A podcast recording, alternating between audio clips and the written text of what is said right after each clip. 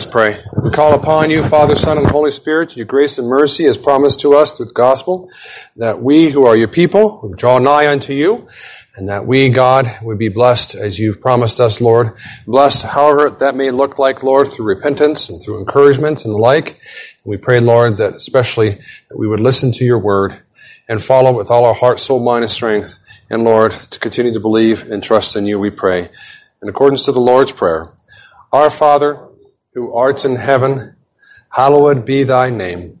Thy kingdom come, thy will be done, on earth as it is in heaven. Give us this day our daily bread, and forgive us our debts, as we forgive our debtors. And lead us not to temptation, but deliver us from evil. For thine is the kingdom, and the power, and the glory forever. Amen. Glory be to the Father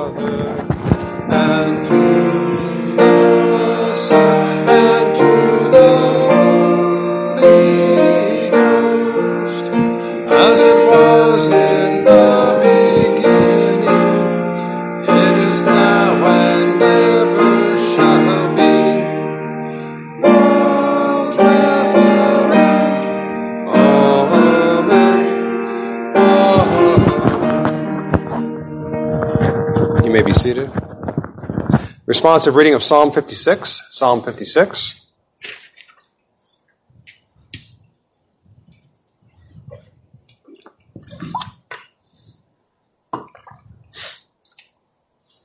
Let us read it together, or responsively. Be merciful to me, O God, for man would swallow me up. Fighting all day, he oppresses me. My enemies surround me all day, for there are many who fight against me on both sides.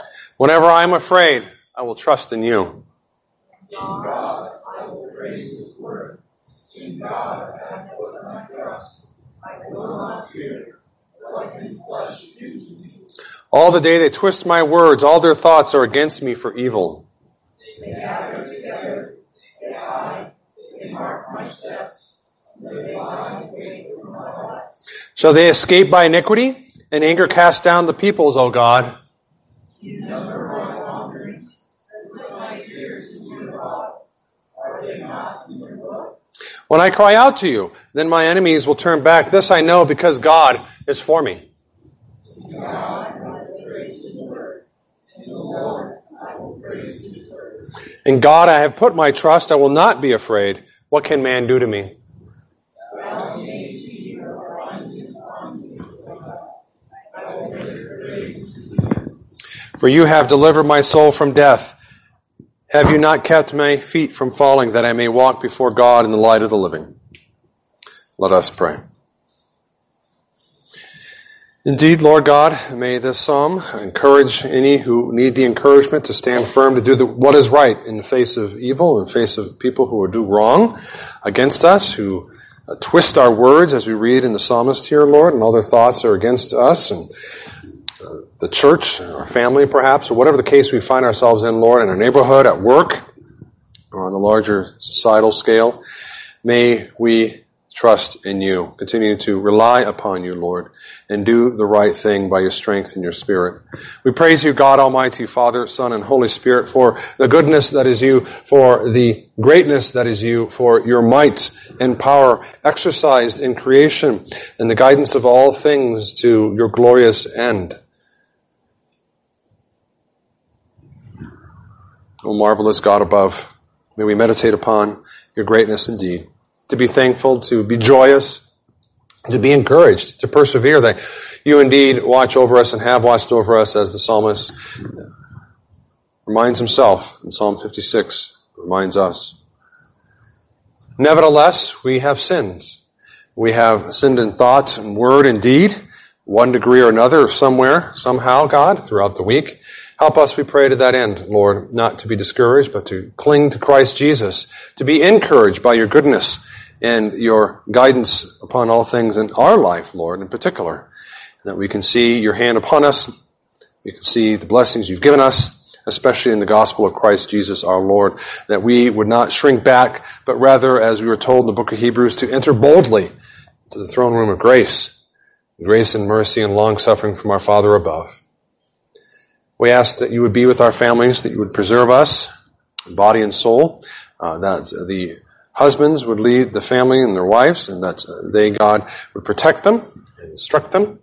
We pray for the wives to submit to their uh, husbands, Lord, that they, God, would do the right thing in the face of a world that wishes them to do the wrong thing, that they would instruct their children, they would guide and protect their children as well in conjunction uh, with their husband. We ask God to be with the children, to protect them, body and soul. We think of the baby to be and the baby that has uh, been here for a few months, or at least overseas, and now here with us. We rejoice and praise you, God, for your protection of the family. An amazing protection indeed and that they would learn your word, Lord, the children, and learn to love their parents. Piety begins in the home in many ways, God. And may they learn such piety and self-control and the fruit of the spirits from a young age onward. And they would love you and love their family and love the church. But above all, love Jesus Christ, their Lord and Savior. And we pray, God, not just for our immediate family, Lord, but for all those related to our family, our grandparents, our grandchildren, our aunts and uncles, Lord to the extent that they are part of our lives, we pray that they indeed are, that we would help them do their duties. They would help us and our families, Lord, as well. We pray for them and pray for us. Maintain, we pray, unity in our families, especially unity based upon Christ Jesus. And not just our families, God, we pray for the singles, couples among us, Lord, couples who have children, and they've grown up and have their own children, God, that you would be with them, that you would help them in their older years to know their place and their callings and to do what they can to help the families and others in their life, Lord. We pray for the singles among us, God, that you protect them and keep them pure and that they would, Lord, find a godly mate. Gracious God and Savior, we thank you for our church that certainly emphasizes upon the importance of the family, but also, Lord, does not forget that there are singles and couples and people without children, Lord God, and that we are all in this together as the family of God and to help and encourage one another and to equip one another as we can through admonition, through instruction, to protect us from the temptation and lies of the devil and the world around us. God Almighty, we pray for our work situation and what you've blessed us with, that we would uh, be wise in our jobs and work well as unto the Lord and not merely unto man. Certainly we wish the best for our companies and our bosses, God, and not to make them look bad and do a good job, but may it always be in the light of you and your grace upon us, God, that we would be wise and that we would be humble as well as we will find ourselves being corrected for our errors, perhaps stubbornness on the job. But God, especially we're thankful for employment and for money. We pray for more money as needed, especially in Denver where it's so excessively expensive in such a short period of time, Lord. It seems to have no end in sight. And so, God, we pray for those especially who are struggling financially in the situation they find themselves in here in Denver, that you would help them find a very good job. Uh, that Lord God Almighty, that would be a good job that would last and uh, keep them, we pray. And we pray also, Lord, for wisdom to know when to quit our jobs and to ask God for good bosses, uh, to ask for good work environments and the like, but nevertheless to persevere in spite of those difficulties, especially again if it's hard to find a new job. And Lord, precious Spirit of truth, we ask that you would be with us in our stewardship. Part of our stewardship involves how we work, what we do in the job, but also, Lord, with the monies that we gain from our jobs and with the resources we have outside of that in our homes and our family, Lord, and our time, that we would use them as unto the Lord, that we would uh, use them aright, God, not only for work, but also for rest and even relaxation, God, that you have given us in your providence and your love for us, Lord, that we would use them aright and not to overwork ourselves or even underwork, as the case may be. May we, as your people, Lord, continue to love you, depend upon you, and be thankful for what you've given us, even if it's a small measure as stewards. But always, Lord, to stand in awe of what you have indeed given us through Christ Jesus, our Lord and Savior, and to be humbled thereby, and to be encouraged and strengthened, Lord, to even be emboldened uh, emboldened to do our duty on our job and our family and our neighborhood and our church, wherever we find ourselves, God, we have responsibilities, and may we do them joyously before the Lord. We pray for continued protection of your church, that you would watch over her, that you would protect her as you protected the family from China that is now with us. And indeed, God, that you would continue to protect the churches across America and their children especially who are vulnerable to the wickedness around us, on the internet, on the TV. It's everywhere and growing, God. It's absolutely horrid. We pray not only for ourselves, God, but for our brothers and sisters across seas, such as China, such as Korea, North Korea in particular, and Africa and Middle East, other places, a persecution of one degree or another that we have not encountered yet in the West and pray we never would.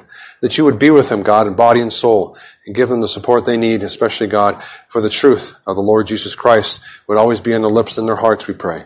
We ask, God, that you be with us this day, that we would draw nigh unto you, as you draw nigh unto us. We ask these things in your glorious name's sake. Amen. We now have the tithes and offerings.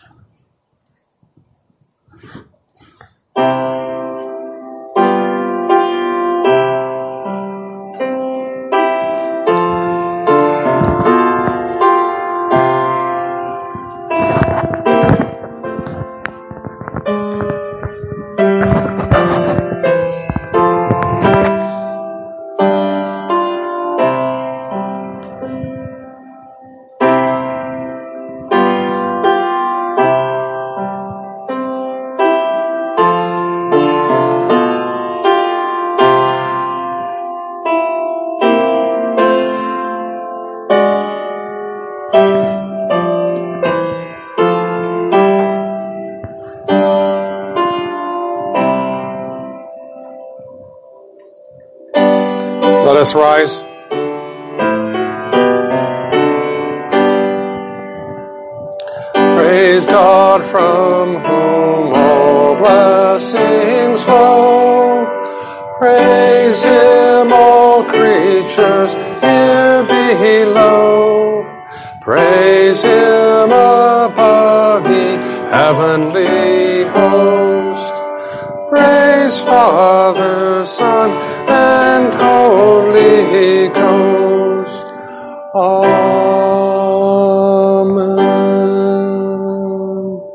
We stand in awe of the might and mercy that is you, Lord Almighty, and that you have given us the opportunity and the ability to give these tithes and offerings. Bless them, we pray, uh, especially for your name's sake and for the work of the kingdom of God to expand, we pray. Amen. Let us sing hymn 170 while we are standing, 170.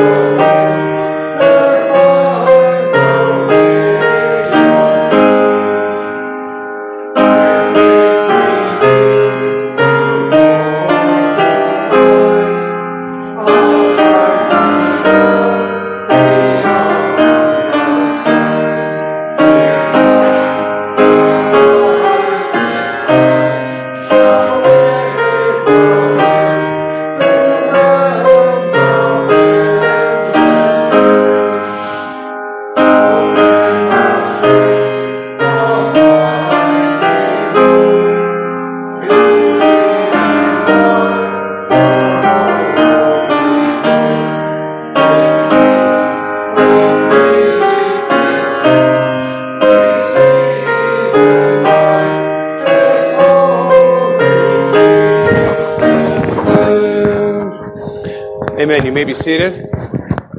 We have the Apostles' Creed, and then we'll have the baptism.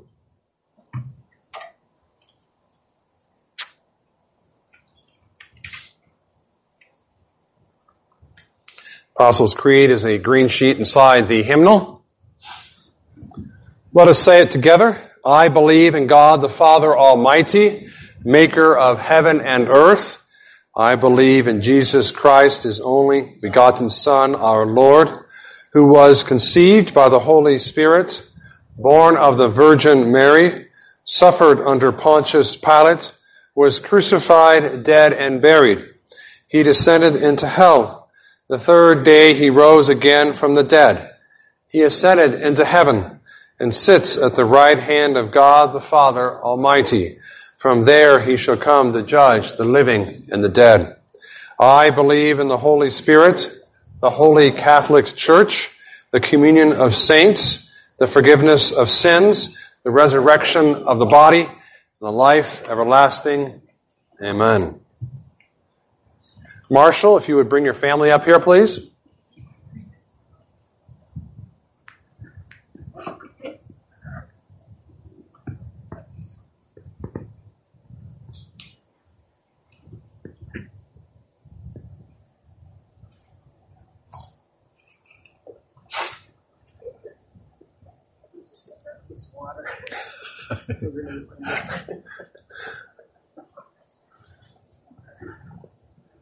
Say hi.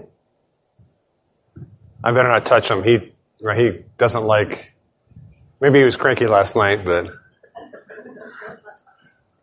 usually I get along just fine with kids, right? Hmm.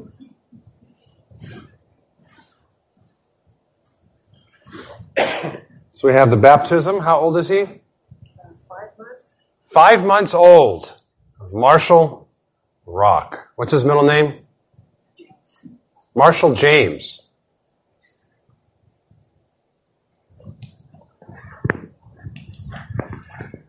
For some reason, they don't have the text printed out in here. Why, I don't know. So, I need to read the relevant text, which is the Great Commission, brothers and sisters. Christ says, All authority has been given to me in heaven and on earth. Go therefore and make disciples of all the nations, the ethnos, baptizing them in the name of the Father and of the Son and of the Holy Spirit, teaching them to observe all things that I have commanded you, and lo, I am with you always, even to the end of the age. The Lord Jesus Christ instituted baptism as a covenant sign and a seal for his children. He uses it not only for the solemn admission of the person who is baptized into the visible church, but also to depict and to confirm his engrafting of that person into himself and his including that person into the covenant of grace. The Lord uses baptism to portray to us that we and our children are conceived and born in sin and need to be cleansed. He uses it to witness and to seal to us remission of sins and the bestowal of all the gifts of salvation through union with Christ. Baptism with water signifies and seals cleansing from sin by the blood of and the Spirit of Christ together with our death unto sin and our resurrection unto newness of life by virtue of the death and resurrection of Christ.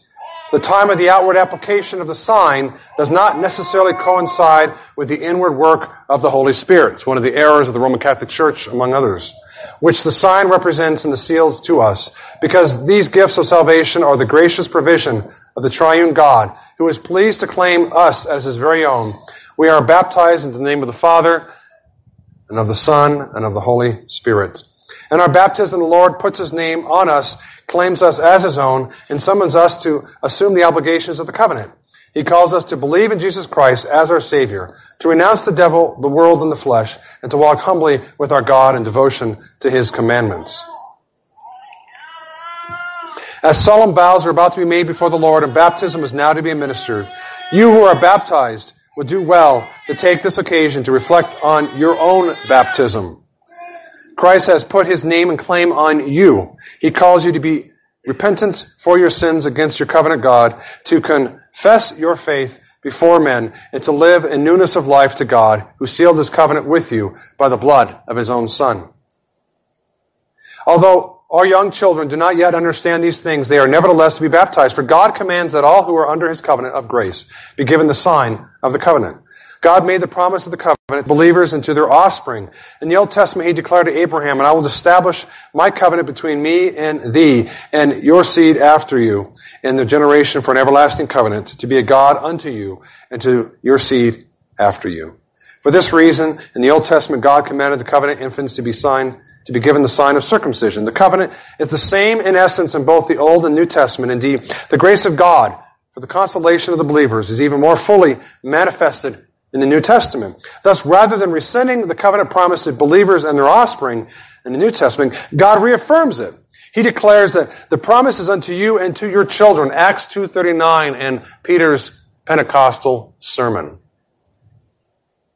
His promise believe on the Lord Jesus Christ and thou shalt be saved in your household. Acts 16:31. He affirms that if even one parent is a believer, the children are holy. 1 Corinthians 7:14. Moreover, our Savior admitted little children to his presence, embracing and blessing them as saying, "Of such is the kingdom of God."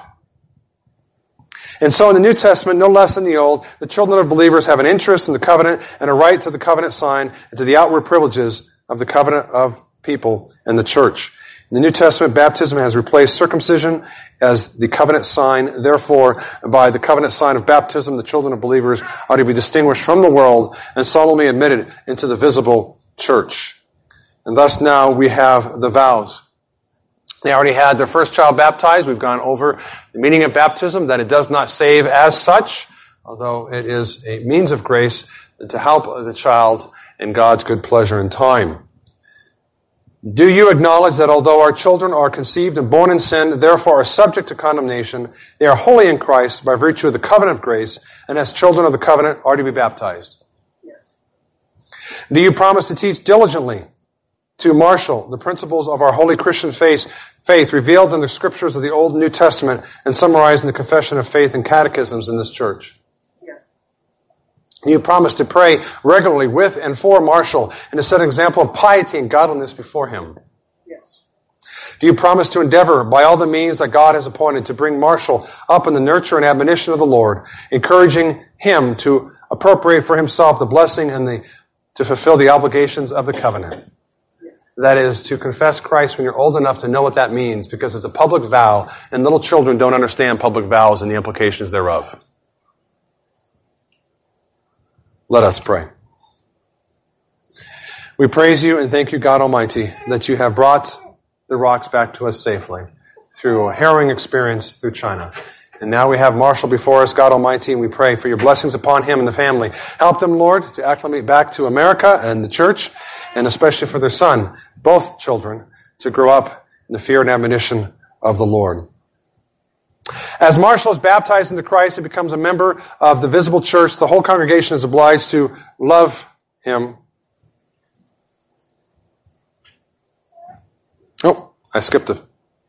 It's really short here. There it is. I had the prayer. Now I will baptize Marshall. You ready?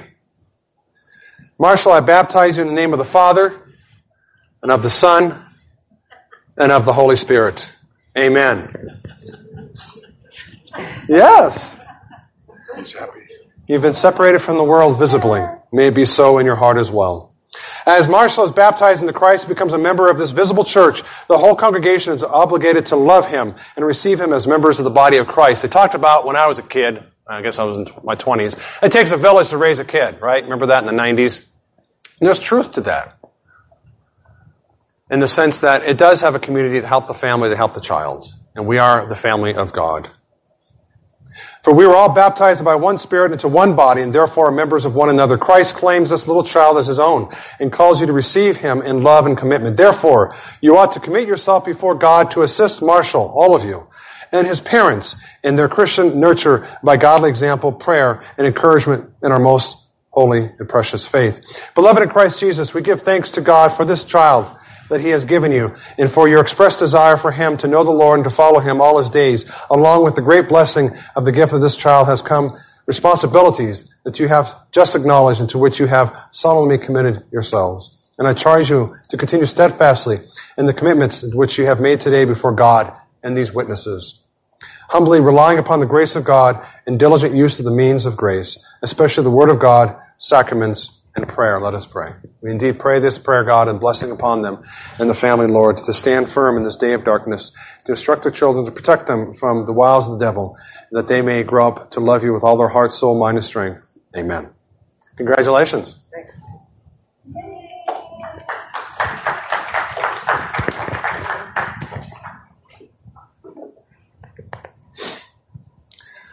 Let us turn to our Bibles to Mark. As only God can in His providence, the passage I have in Mark deals with baptism. Mark chapter 1, verses 1 through 8.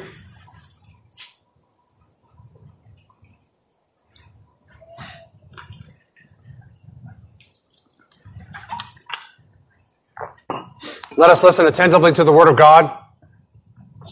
The beginning of the gospel of Jesus Christ, the Son of God, as it is written in the prophets, Behold, I send my messenger before your face, who will prepare your way before you. The voice of one crying in the wilderness, Prepare the way of the Lord, make his path straight. John came baptizing in the wilderness and preaching a baptism of repentance for the remission of sins. Then all the lands of Judea and those from Jerusalem went out to him and were all baptized by him in the Jordan River confessing their sins. Now John was clothed with camel's hair and with a leather belt around his waist, and he ate locusts and wild honey. And he preached, saying, There comes one after me who is mightier than I, whose sandal strap I am not worthy to stoop down and loose. I indeed baptize you with water, but he will baptize you with the Holy Spirit. Let us pray. And so, Lord, as we begin through the book of Mark, the Gospel of Mark, and how Mark, eh, through the guidance of your Spirit, writes down in stark relief. Uh, the ministry of Christ Jesus, beginning with John the baptizer, pointing out and directing all of the church of Israel to Jesus Christ our Lord. And help us, God, to follow the route and follow the direction and pointing of Mark, Lord, to Jesus Christ our God and Savior. Uh, even here, as we go over John the Baptizer and his gospel and how it is indeed the same gospel as our Lord and Savior. Amen. The book of Mark was written by Mark, you ought to all say. His first name is John, John Mark. Probably a young man who had known the Lord while he was on earth and spent much time with the apostles. We know very little about him. He seemed to spend most of the time with Peter and Paul, as you read in 1 Peter and Colossians, as well as 2 Timothy 4. Mark was a cousin or perhaps nephew of Barnabas, his gospel is written in the common Greek of the area and bears evidence of a Jewish background as well. It appears to be written to a mostly Gentile audience, probably in Rome. The influence of Latin is also there as well, and other uh, in indications in particular. Now, of course, John Mark didn't write the gospel so that you would know all about him, but I'm setting the historical stage to show you that it's rooted in history and that he is here and given by the Spirit of God to instruct us and has experience and then instruction. He didn't just make it up. But what is the point of the book? The obvious one is what we call the gospel of Jesus Christ, the power of his ministry, as he says in verse 1, the beginning of the gospel of Jesus Christ, the Son of God. But why the emphasis upon the power of God? Because the book was written during a time of persecution and the difficulties for Christians, it seems. Probably written around 68 to 70 AD, we find much turmoil at that time leading up to what happened in 70 AD, the fall of Jerusalem, which was a terrible thing to behold and affected the Christians. We must not forget that at that time, the Christian religion was considered a sect or a subset of the Jewish religion as far as Rome was concerned. Rome didn't know much about them. It was a small little province far away from Italy. And so they had the protection in the sense of Rome officially recognized the Jews and left them alone as long as they behaved. Well, they weren't behaving again, as was common with the Jews. And so Rome came down and crushed them in Jerusalem, which means they crushed Christians as well. They got caught up in that. The Roman historian uh, Tacitus described the period in the late 60s this way. The history in which I am entering is that of a period rich in disasters, terrible with battles, torn by civil struggles, horrible even in peace. Four emperors fell by the sword. There were three civil wars, more foreign wars, and often both at the same time. Italy was distressed by disasters unknown before or returning after the lapse of the ages. Besides the manifold misfortunes that befell mankind, there are prodigies in the skies and on the earth, warnings given by thunderbolts and prophecies of the future, both joyful and gloomy, uncertain and clear. And so the secular historian describes what appears to be the time in which Mark wrote these things, and that's why we have um, a number of places in Mark about persecution and the like that Jesus speaks of, highlighted by him. The book can be broadly divided into six sections. The prologue, which we are part of up to verse 13, Jesus' ministry in Galilee proper, so that's after 13 to chapter 6, verse 44. Jesus' ministry to the Gentile regions, and that's chapter 6 to chapter 9, verse 32. Conclusion of the Galilee ministry in chapter 9. And then his journey to Jerusalem itself in chapter 10, his suffering and his death in the latter chapters 11 through 15, and then the resurrection in chapter 16. So let us dig into our text.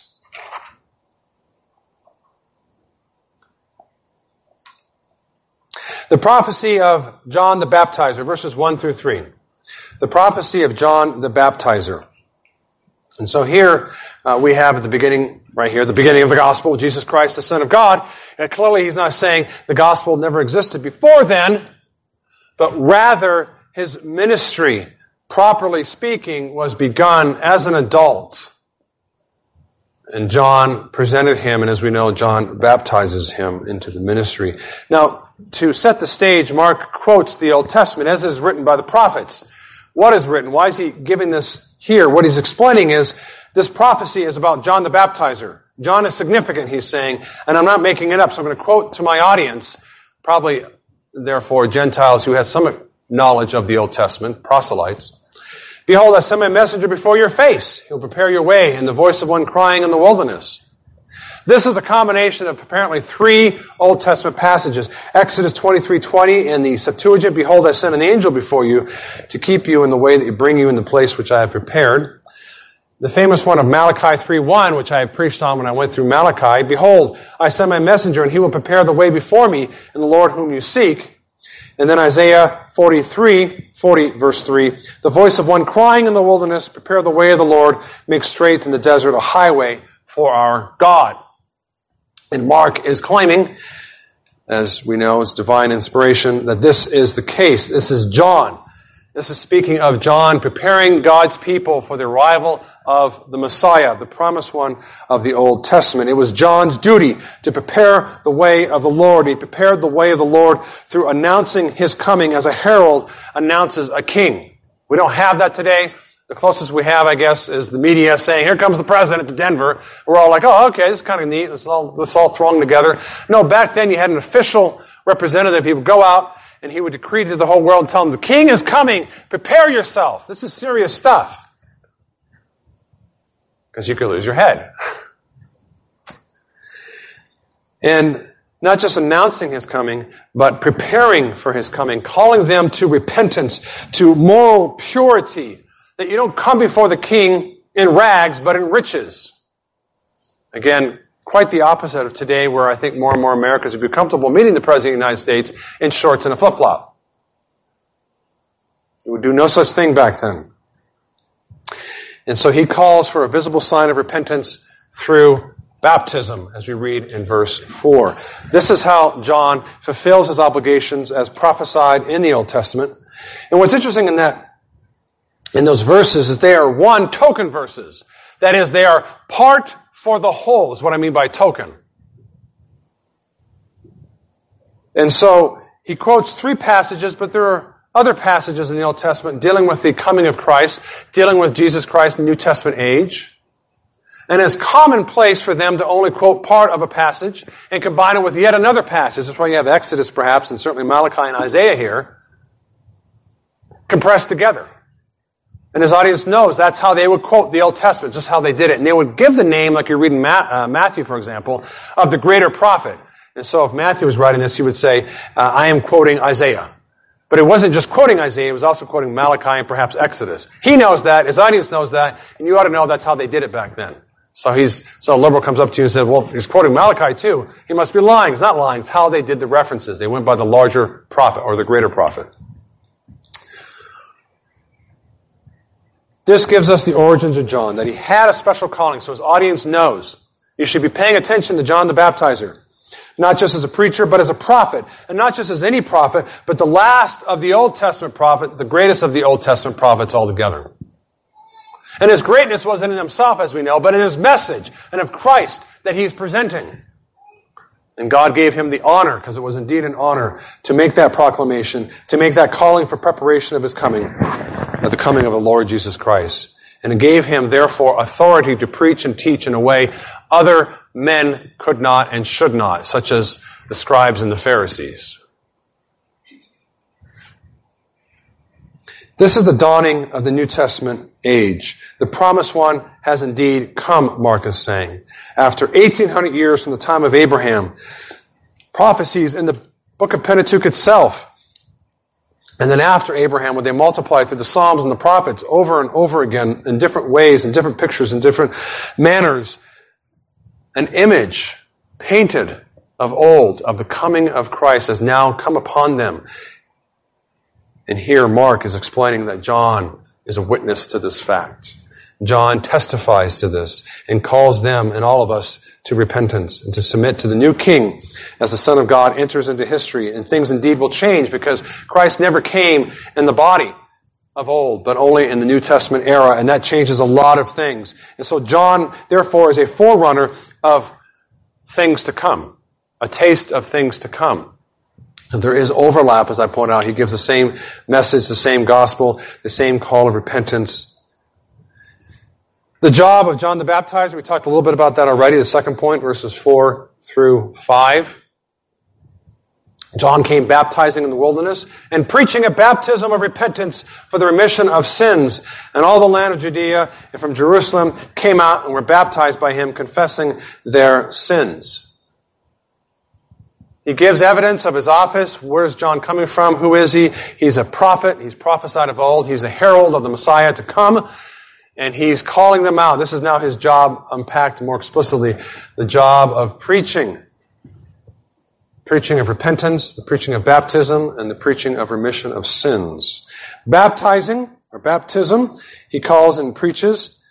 It signifies is tied here, as we see, to repentance. Not that baptism replaces repentance. Oh, I've baptized, therefore I've repented in my heart, right? Obviously not the case. It's an outward expression. It's supposed to be of an inward reality. And we cannot read hearts, but can only read actions. And that's why God gave us these actions. Because it certainly does filter out. As much as we hear, maybe it's just I hear, well, you know, you still got hypocrites in the church, people pretending and faking it. Sure, but still, baptism still filters out a lot of those people because you have to make a public confession and say, I'm, I'm, i want to be associated with the church and not outside the church, which can ostracize your family. It's going to ostracize your friends. And as we're seeing that more and more today. And so that's part of the function it has. And in this context, of course, it's not that function as such. It does show separation within the church but not outside the church because John's baptism is not the Christian baptism as such. It's a forerunner of the Christian baptism. There's overlap. It's about repentance, yes. It points to the Messiah and his work upon our lives and our hearts, yes. But it's pre Christian in the sense of Christ has not been glorified and the New Testament church has been birthed through the giving of the Great Commission yet. The new dawn hasn't occurred. And so the significance then is slightly different insofar as its division within the church. These people in verse 5, lots of them apparently, it says all the land, of course we know all doesn't always mean all, right? it means a lot, came and were baptized confessing their sins as opposed to other Jews who were not confessing their sins. This is part of the prophecy of making straight the path of the Lord. That is the path for people to come to the Lord in repentance and purity through the blood of Christ because it's been crooked by sin. So we know the history of the Jews of the Old Testament church and this church here at the time of Mark and John the Baptizer. So it is here and it has a lot of overlap with Christian baptism, but not to be confused with Christian baptism. Obviously, it was widely recognized baptizing, I'm not going to go into a sermon on Um, the mode of baptism, the mode of baptism is sprinkling or pouring. Uh, we get that clearly from the Old Testament prophecies, and Isaiah and Ezekiel in particular, which tells them that he will sprinkle the, the nations in the blood of Christ, or pour out on the nations, not dunk them under water. It was a known practice in sense of it was to be expected because the Jews did not attack baptism as such. They didn't go after John the baptizer for baptizing as such, but rather they asked him why. So we read in John chapter 1 verse 25, and they asked him and said unto him, why baptize thou then if thou be not Christ, nor Elijah, neither that prophet? So they're expecting from the Old Testament prophecies that someone would come along and baptize. You go to the Old Testament prophecies, you don't see drowning or baptism as what you often hear today, dunking. Where baptism more properly is not the mode, it means to be put under the influence or the power thereof. And so they were baptized into Moses. Was Moses a big tent and they walked underneath him or something and he poured water onto them? No, they were very dry going through in 1 Corinthians 10, going through the Red Sea. But rather they were put formally and officially under his authority and influence as they went through the Red Sea dry.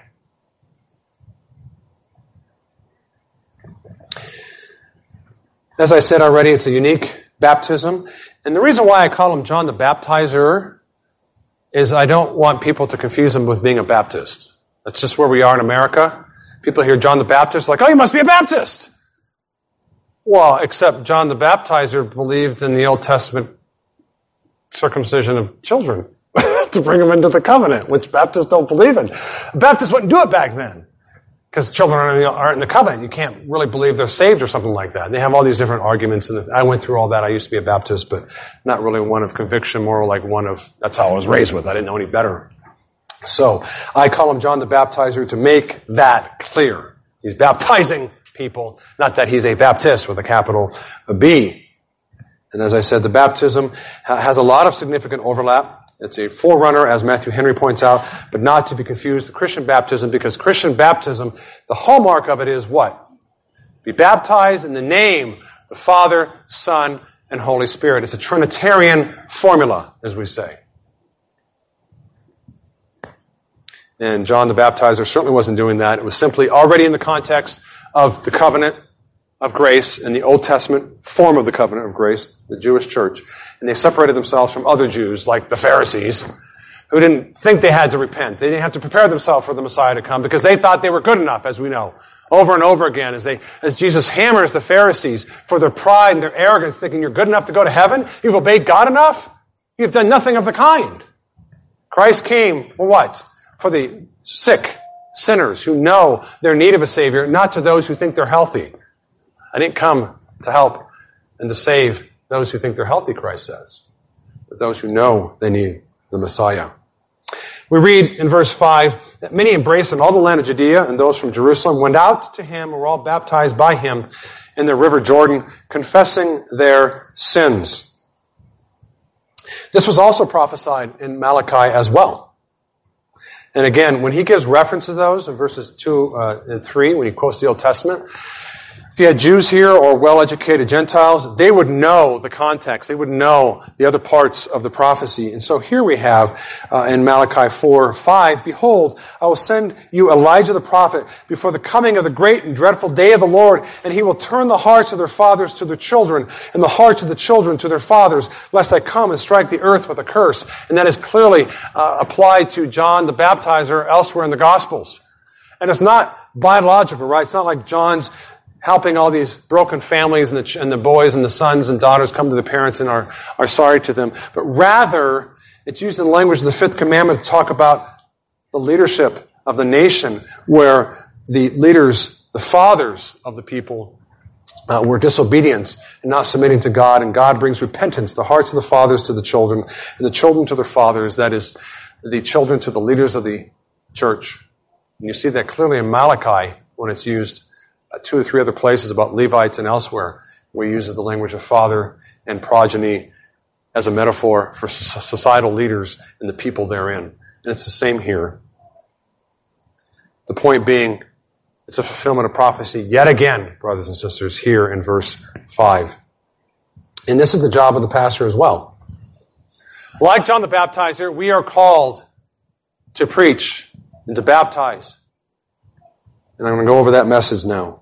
Preaching, preaching of repentance and remission of sins.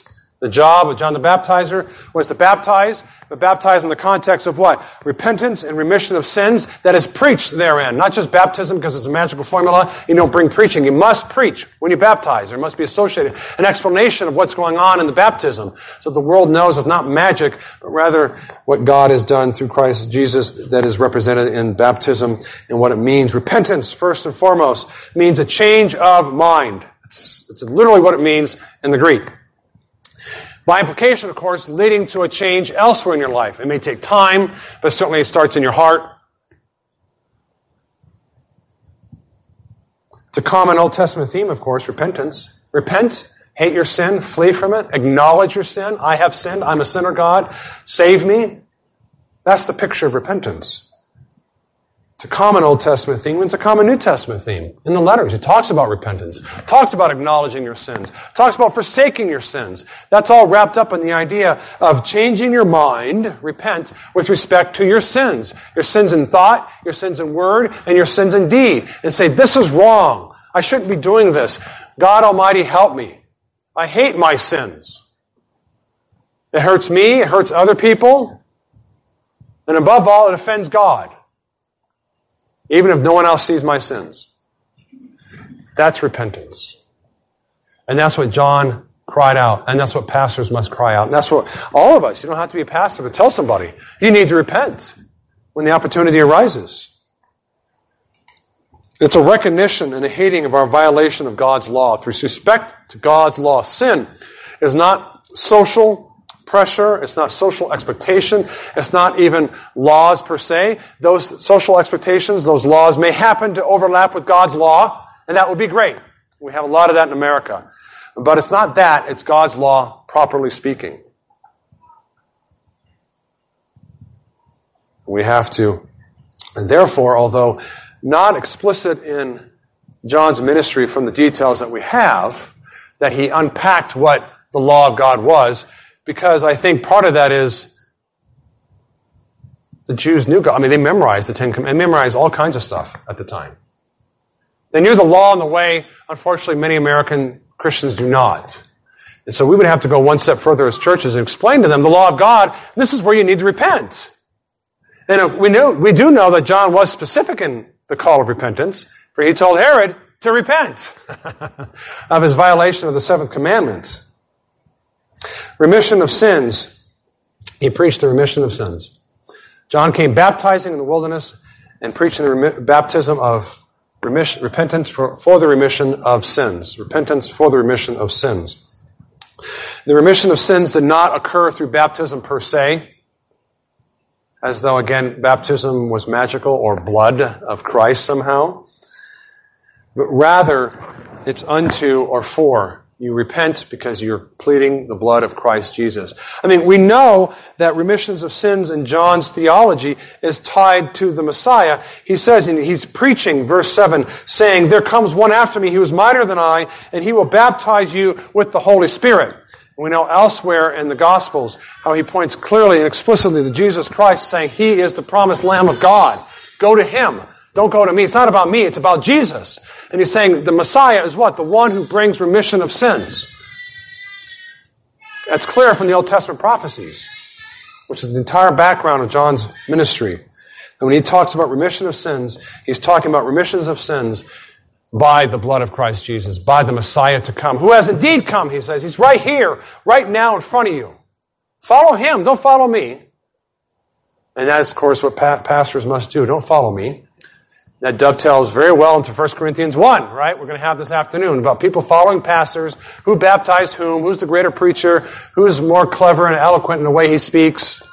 That's the guy I really like. No, a thousand times no. It is Christ and Him crucified. And this is clearly what John is pointing to. That's why he says, I am not even worthy to be the lowliest servant who's supposed to come and take the shoes off and wash the feet after walking around in the dirt for hours on day, hour throughout the day. I can't even be that kind of a servant. He says, He's so much greater than I. We must confess our sins. We must be baptized. But the remission of sins is not through those proper, but they are through Christ Jesus and Him alone, what He's done on the cross for His people, by shedding His blood for them. The Old Testament saints were saved by grace uh, through repentance, by faith alone, in Christ alone. They even had the Spirit. Psalm 51:11. Do not cast me away from your presence, David writes, and do not take your Holy Spirit from me. Again, the Old Testament saints had a richer theology than we realize sometimes from the Old Testament text. Because it's so clear in the New Testament, obviously, right? You got the Holy Spirit. You have to have Him if you want to be born again. He's the one who gives you new life. He's the one who helps you persevere and fight the world, the flesh, and the devil. But he was also there in the Old Testament, brothers and sisters, and David acknowledged that and said, Don't take him from me. He knew that he had the Spirit of God within him, and he needed God's Spirit to persevere in his life in the Old Testament. So that's the job of John the Baptizer. To baptize what? While preaching repentance for the remission of sins. The message of John the Baptizer in particular is Christ, verses 6 through 8. Now John was clothed with camel's hair and with a leather belt around his waist, and he ate locust and wild honey. Yeah, not for me. My name, Sean, is Irish for John. I don't know. I mean, if God called me to be Sean the baptizer, I would do it. I would eat locusts. Because it would be an honor and a privilege to represent Jesus Christ as the herald. And he does this. The, the picture here, and they describe him here in verse 6, he's painting a picture of a prophet. It is, uh, has some elements from the Old Testament, the way uh, they dressed at times. You read in uh, Elijah and the like. And so it has a similar get, a get up and garment uh, layout as the Old Testament prophets. But also, I think, especially demonstrates the seriousness of the message. It is no light thing that the King of Kings and Lord of Lords comes down to the earth and becomes a man and walks among us. This is the time of mourning if you have not repented and to cry out for mercy, for remission of sins, that he not devour you in his holiness and a flaming sword from his mouth. And so he is showing the mourning, M O U R N I N G, of sins of the world, the sins in particular of Israel, the church. Because you did that when they had fasting in serious times. You'd put sackcloth upon you. You would, you would take the harder raiments. You would fast and eat less. And he didn't eat much. Just honey and locusts is not really a king's meal. It's almost a form of fasting. So he's um, showing through this clothing and what he eats the seriousness of the call of repentance and fighting the temptation of the world and submitting to Christ Jesus. He preaches Christ. Verse 7, he preached saying, There comes one after me who is mightier than I, whose sandal strap I am not worthy to stoop down and loose. Who is the one? Jesus Christ. It is Christ Jesus who is the message. Preaching baptism, yes. Preaching repentance, yes. Preaching remission of sins, yes. But all that points to whom? Jesus Christ. He's echoing what Paul says explicitly in chapter 1 of 1 Corinthians. I did not come to baptize, but rather to preach the cross of Christ Jesus. And John would say amen. Because although they have changed in the outward forms between the Old Testament and New Testament, you don't have to be a Jew anymore. You don't have to dress like a Jew and eat like a Jew. And yet it's the same message of salvation and repentance between the testaments. And John the baptizer preached Christ. Jesus, in fact, is greater in many ways. He preached, one who's after me is mightier, not just mightier in strength, but greater in glory and authority as well, might of authority. Not just he's strong physically, but he means in terms of moral authority and above all, um, the authority of the Son of God, of a prophet, priest, and king. He's a greater prophet. Deuteronomy 18 prophesies of that. There come a, greater prophet than Moses and John the Baptizer. He's the king, and he's the great priest, as Hebrew unpacks and argues. It's another way of saying John is saying to the Jews, You think I'm great? There's one greater than I am. And that's who you have to follow and submit to. Jesus, greater in his majesty and his power and his moral authority. And indeed, verse 8, I baptized you with water, but he will baptize you with the Holy Spirit. In John 1, 33 and 32, we read, And John bore witness, saying, I saw the Spirit descending from heaven like a dove, and it remained upon him, that is the Messiah. I did not know him, but when he sent me to baptize with water, said to me, Upon whom you see the Spirit descending and remaining on him, this is he who baptizes with the Holy Spirit. And I have seen and testified that this is the Son of God. John and even the apostles and myself this morning when I baptize, I can only baptize with water. That's all John is saying. John is not saying, there was no Holy Spirit in the Old Testament. Oh no! But rather, I can only sprinkle the child or the adult. But it's Christ Jesus who gives the sprinkling of the Holy Spirit, who baptizes, puts under the authority of and the strength of. I mean, it makes no sense if baptism always means immersion as a mode rather than the idea of under the power of. You're not baptized in the Holy Spirit, you're not dunked into Him. What does that mean? You're dunked into the Holy Spirit. It's not the mode, it's the idea that you're under the authority of the Holy Spirit and the power of the Most High. It is only Christ, the Son of God, who gives us the Spirit. It's a gift of His ministry for us. One is visible, one is not. You can see me baptize Marshall, cannot see the Holy Spirit upon him. Of course, as I said before, the Old Testament saints had the Spirit of God, and even then, it only came through Jesus. Although he hadn't come to earth yet, they were given justification, sanctification, and ultimately glorification on the promise of what Christ would do. And that promise is more certain than you can ever imagine. And that's why they were given the Holy Spirit and they were born again in the Old Testament and given the gifts. Before Christ had even physically lived on earth and died for his people, they were saved on the basis of that same blood, the same grounds. They are our fathers of the Old Testament because it's the same salvation, it's the same Messiah, it's the same Holy Spirit.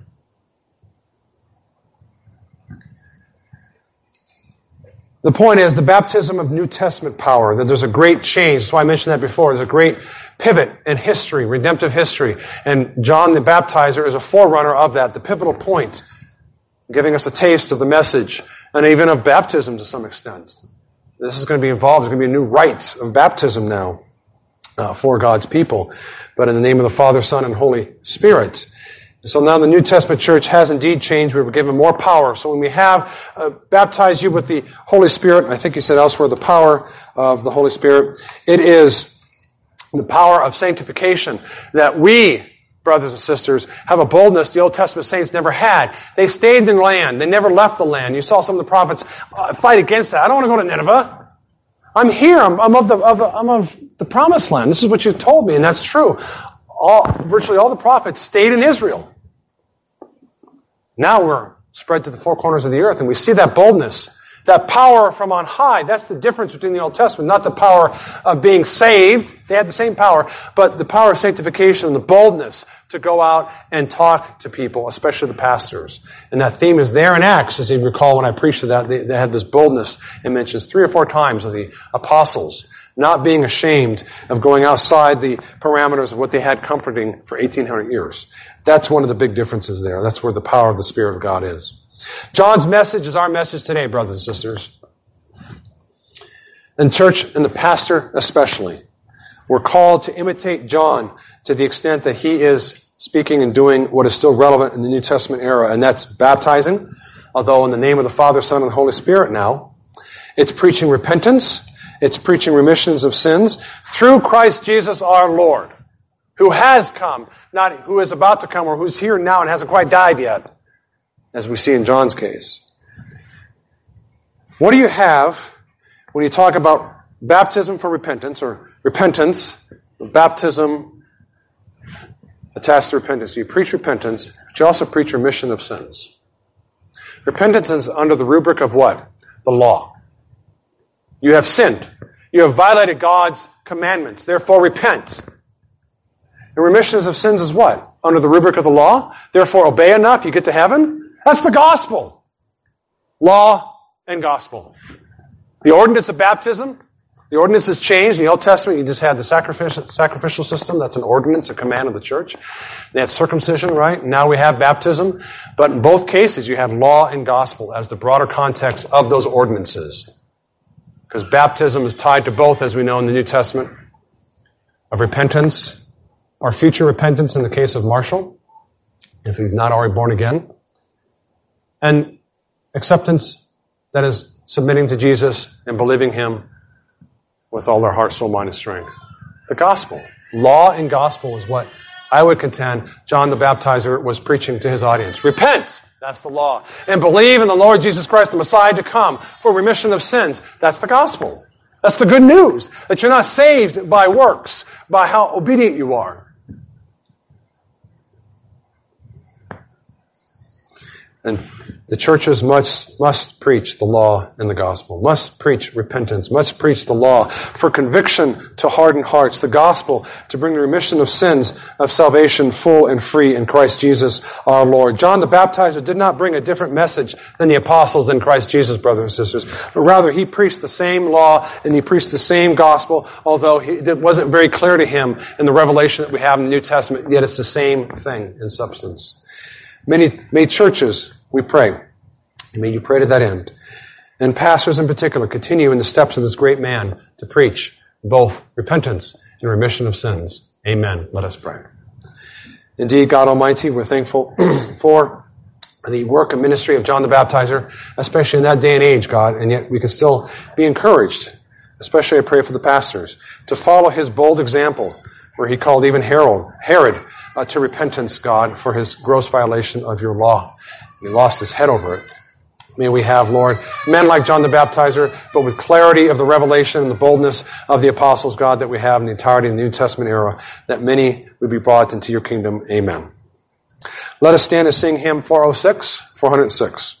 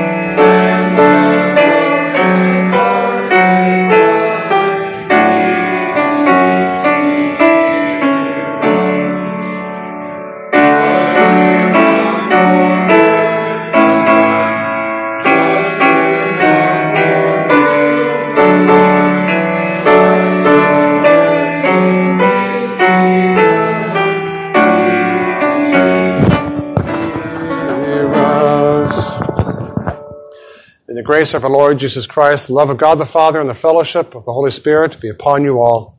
Amen.